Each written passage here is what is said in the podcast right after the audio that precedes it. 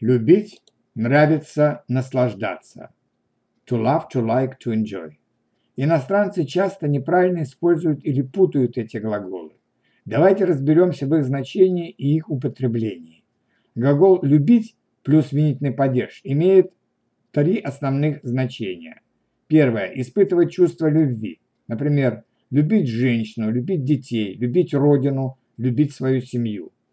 Второе – чувствовать склонность, испытывать чувство удовольствия от чего-либо, близко к значению глагола «нравится». Например, любить свою работу, любить музыку. Она любит блинчики с мясом. Мой отец любит острую пищу. Он любит помидоры, но не любит лук. Кроме винительного падежа, после «любить» в этом значении может стоять неопределенная форма глагола или придаточное предложение с союзом «когда». Например, «Мой брат любит кататься на лыжах». Валентина не любит, когда на нее кто-то смотрит. Я люблю, когда она поет. Я не люблю, когда меня прерывают. И третье значение – нуждаться в каких-то условиях. Например, фиалки любят тень.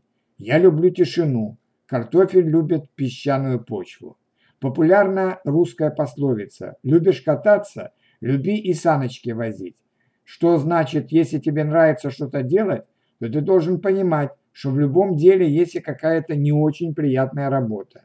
Например, если мы говорим о языках, если тебе хочется изучать язык, то ты должен понять, что тебе придется много работать. Иногда это скучная работа, например, придется наизусть изучать иностранные слова. А вот главное значение глагола «нравится», «понравится». Кому? Что?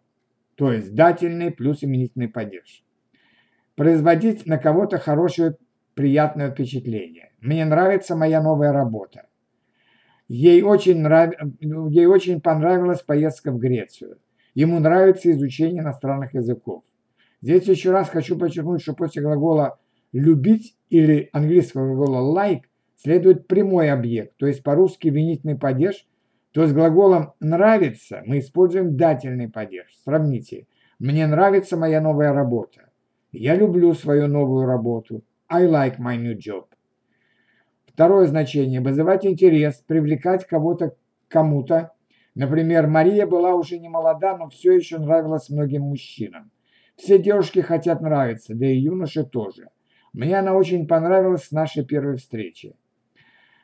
И третье значение – соответствовать чему-то вкусу, быть приятным кому-либо. Тебе нравится мое новое платье? Мне нравятся блины со сметаной. Я видел, что бабушке не понравились манеры моей новой подруги.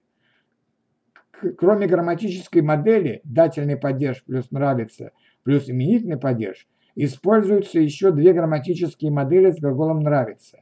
Например, дательный падеж плюс нравится плюс неопределенная форма глагола – Например, мне нравится изучать иностранные языки. Многим русским очень нравится ходить в лес за грибами.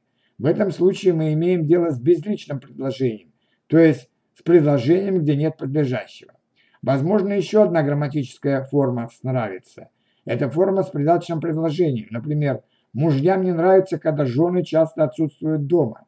Мне нравится, когда ты рассказываешь о своем детстве.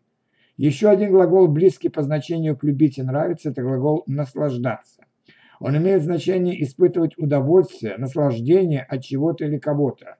Например, с детства я наслаждался чтением русской классической литературы. Мы наслаждались своим отпуском в Испании. Зрители наслаждались приятным голосом певицы. Здесь уместны два примечания. После глагола «наслаждаться» мы используем обычно творительный падеж «наслаждаться кем-чем». По сравнению с английским глаголом enjoy, мы довольно редко используем глагол наслаждаться. Большей частью мы используем глагол нравиться. На втором месте глагол любить и достаточно редко глагол наслаждаться.